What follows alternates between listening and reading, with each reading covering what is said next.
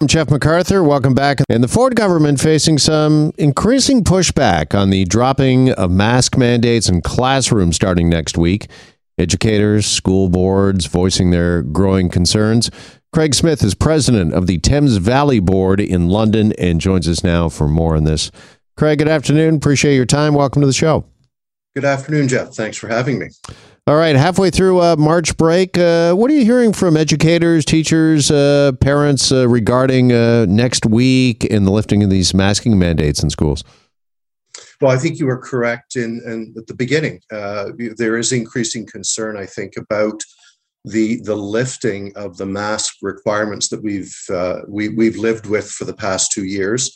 Um, given uh, given the fact that everything is opening up, that's one part of it, but schools are in a, a, a bit of a unique situation, being a grouping of all sorts of different individuals in a in a tightly controlled place. Masks have been highly effective, we think, in helping keep those schools open uh, for the course of this school year and keeping everyone in them safe. So I think there is some concern uh, about lifting that, also given the fact that there is on the horizon a new variant, and add to that that the overwhelming number of, of elementary students that we teach are unvaccinated. Um, I just think that the, the the prudence of lifting it right now is is something that should be revisited. Is the concern here that if we don't have masks in the classroom starting next week, that uh, with all of the spring break travel that has likely uh, gone on, you mentioned this a new variant uh, that has got uh, you know the attention of the medical uh, community in the world right now, that we could, unfortunately, in a couple of weeks, maybe just maybe be talking about like a return to remote learning? Is that the, the biggest fear?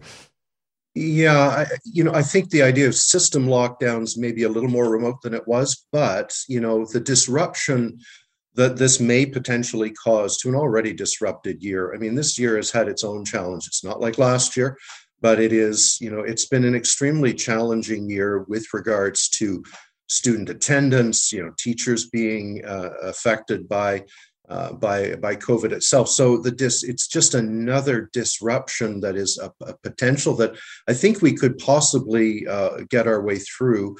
Uh, should we, if if we if we determine to keep the masks in place, uh, you know, for a period of time. Let's see how that goes. Uh, but also, you know, I think the other part of it is it's something that people have become accustomed to.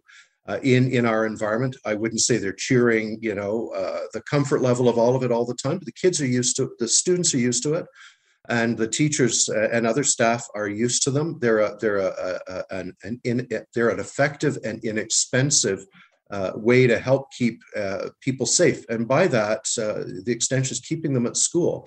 Teachers teaching and kids learning. And I think that's, if we all agree that that's important, then I think this simple message method Of, of keeping everyone there is is important to, to reconsider. Is there a lot of confusion right now, Craig, both uh, for you, for the school board, and maybe for teachers, parents, and students alike? Because we've heard since the beginning of the pandemic to follow the science. We have to follow the science. Yet, you know, we've heard from the uh, government and Ontario's top doctor, it is time now to remove the masks. It's safe to do so. Yet there are other uh, people in the medical uh, community saying that this is not the time uh, right now to, more to the point of what maybe you've just been expressing over the last uh, couple of minutes here with us uh, on the air. Is there some confusion amongst uh, you and your uh, colleagues right now uh, because of maybe some of these conflicting uh, reports we're getting?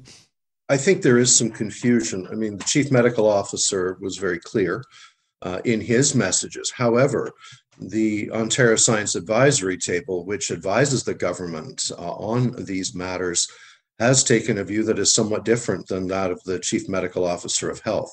Um, the head of the science table uh, has indicated that it would it would be prudent to wait before and see exactly how where we are in a couple of weeks after March break, see where we are with, with the emergence of a new variant. I think the position that the science table uh, has articulated is the is is echoed by many pediatric organizations, including SickKids Hospital, Um, that have said, let's be prudent, let's hang tight, let's just see how things play out.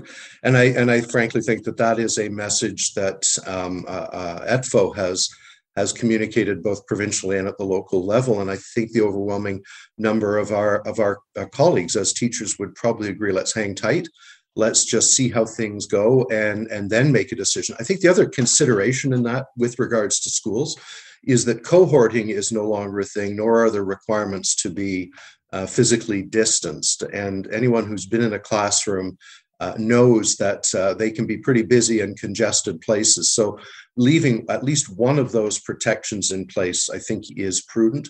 And I would just would say from a local perspective here in, in London, one in five students uh, is a kindergarten student, and one hundred percent of them are unvaccinated.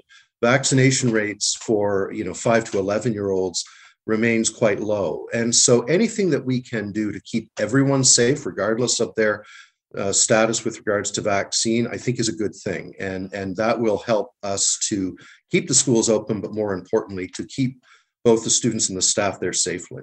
Yeah, just finally, Craig, uh, what is your ask, the Thames Valley School Board? Uh, you're asking maybe other uh, school boards uh, as well. What is the ask right now of the Ontario government? Is it uh, another couple of weeks? Is it, uh, should we ride out this school year? Uh, what is it uh, that you would like to see? You know, it's interesting because the moment we, we, we throw choice, the Premier likes to talk about choice in there, we are going to get points of friction between students, between parents, and, and, and potentially between uh, staff as well.